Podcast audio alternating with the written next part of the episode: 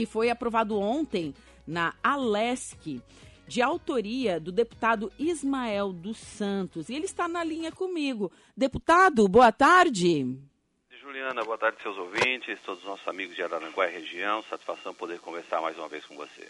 Então, seu projeto de lei, ele reserva vagas de trabalho para mulheres em situação de vulnerabilidade econômica decorrente da violência doméstica e familiar. Deputado, explica um pouquinho sobre esse projeto de lei que foi aprovado? Perfeitamente. A matéria estabelece é, reserva de vagas para mulheres em situação de vulnerabilidade, como você colocou, é, decorrente de violência doméstica. É bom se enfatizar isso, né? Sim. É, nos editais de licitação para a, a, os serviços prestados por terceirizados ao governo do Estado, é, dispondo aí é, de no mínimo 5% desde que haja uh, vagas até acima de 30 vagas. Né? Sim. E o porquê desse projeto? Né? Uh, primeiro, nós nos baseamos num dado matemático. Infelizmente, no ano passado, 2020, nós tivemos 51 mil boletins de ocorrência eh, em relação à violência doméstica contra mulheres em lares de Santa Catarina. 51 mil boletins de ocorrência. É muita coisa. É verdade. Sem falar nos 27 é, femicídios que aconteceram em nosso estado. Uma média aí de 30 pedidos por dia de medidas preventivas e protetivas para as mulheres.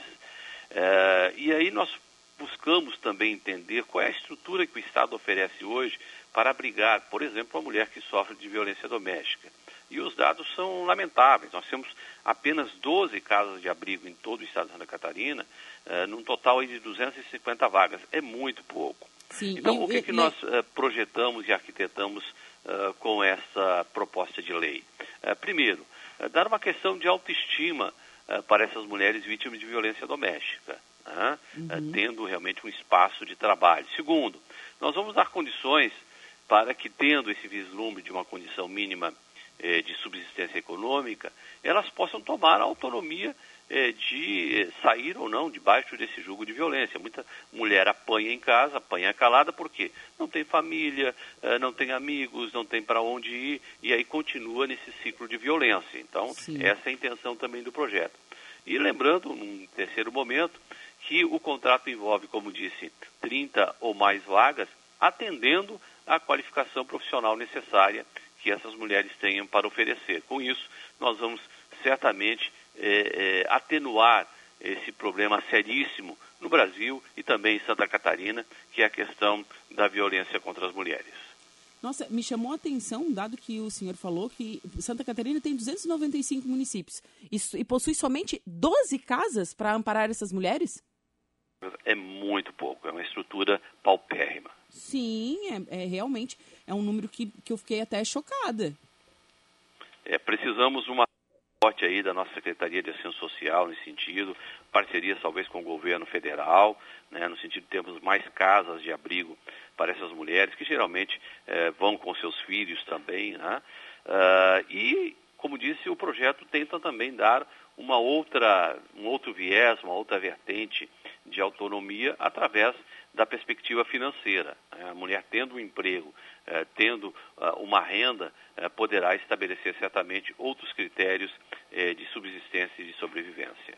Certo. Deputado, e a maioria dos deputados né, é, aprovou esse projeto de lei e agora ele vai passar pela votação da redação final, é isso? O final é mais do, da perspectiva realmente é, do português, né? então não, não entra no mérito da, é, do projeto. Então nós acreditamos que uh, o, o, que vai faltar mesmo é a sanção do governador e nós vamos fazer uma pressão política para que até o dia 15 de dezembro o governo possa sancionar esta lei e já a partir de janeiro nós tenhamos condições de colocá-la em prática. Então o senhor acha que a partir de janeiro talvez ela já esteja em prática? Meu, é o meu desejo, né? E vamos pressionar politicamente para que isso aconteça. Tá certo. Deputado, muito obrigado pela sua participação aqui no programa. Sempre é muito bom falar com o senhor, viu? Anguá, levando recursos para a cidade, foram 150 mil aí para a infraestrutura, pavimentação de ruas, e assim vamos, cumprindo Sim. a nossa missão parlamentar e buscando fazer mais e melhor para Santa Catarina, sempre com o nosso telefone à disposição, 48 32 21 25 77. É só ligar, estamos aqui para atender as demandas de todo o estado catarinense. E, deputado, só antes de encerrar a entrevista, eleições 2022, como que vai ser, deputado? Nós vai... temos, uh, em nível uh, de governo, hoje, pré-colocados aí três nomes no PSD, que é o partido que eu estou, o partido Sim. 55, né? Temos o ex-governador Raimundo Colombo, temos o prefeito de, de Chapecó, João Rodrigues, que faz um trabalho de sucesso por lá, e temos a novidade que é o ex-prefeito de Blumenau, Napoleão Bernardes. São três nomes que se colocaram à disposição como pré-candidatos. É claro, a gente vai analisar esse cenário até o mês de abril, que seria o mês último aí para a renúncia de prefeitos, como é o caso do João Rodrigues. Além disso, nós temos hoje uma boa nominata para estadual e federal, lembrando que nós temos aí quatro deputados estaduais, dois federais, e dos quatro eh, estaduais, dois estão indo a federal, eh, que deve ser o meu nome e o nome da deputada Marlene. Uhum. Devemos buscar aí um espaço eh, em nível de Congresso Nacional. Então, talvez ano que vem o senhor esteja em Brasília. Vamos lá. É, a partir de 2022, né, as eleições acontecem no Sim. final do ano, mas a partir de 2023 queremos estar lá buscando fazer ainda muito mais pelo país. Nós entendemos que temos uma experiência de três mandatos de vereador, três mandatos de deputado estadual e que estaria madura aí uma candidatura para federal. Tá certo. Deputado, muito obrigado pela sua participação e excelente tarde. Abraço, Juliana. Estamos aqui sempre à disposição para servir a sociedade catarinense. Forte abraço. Forte abraço.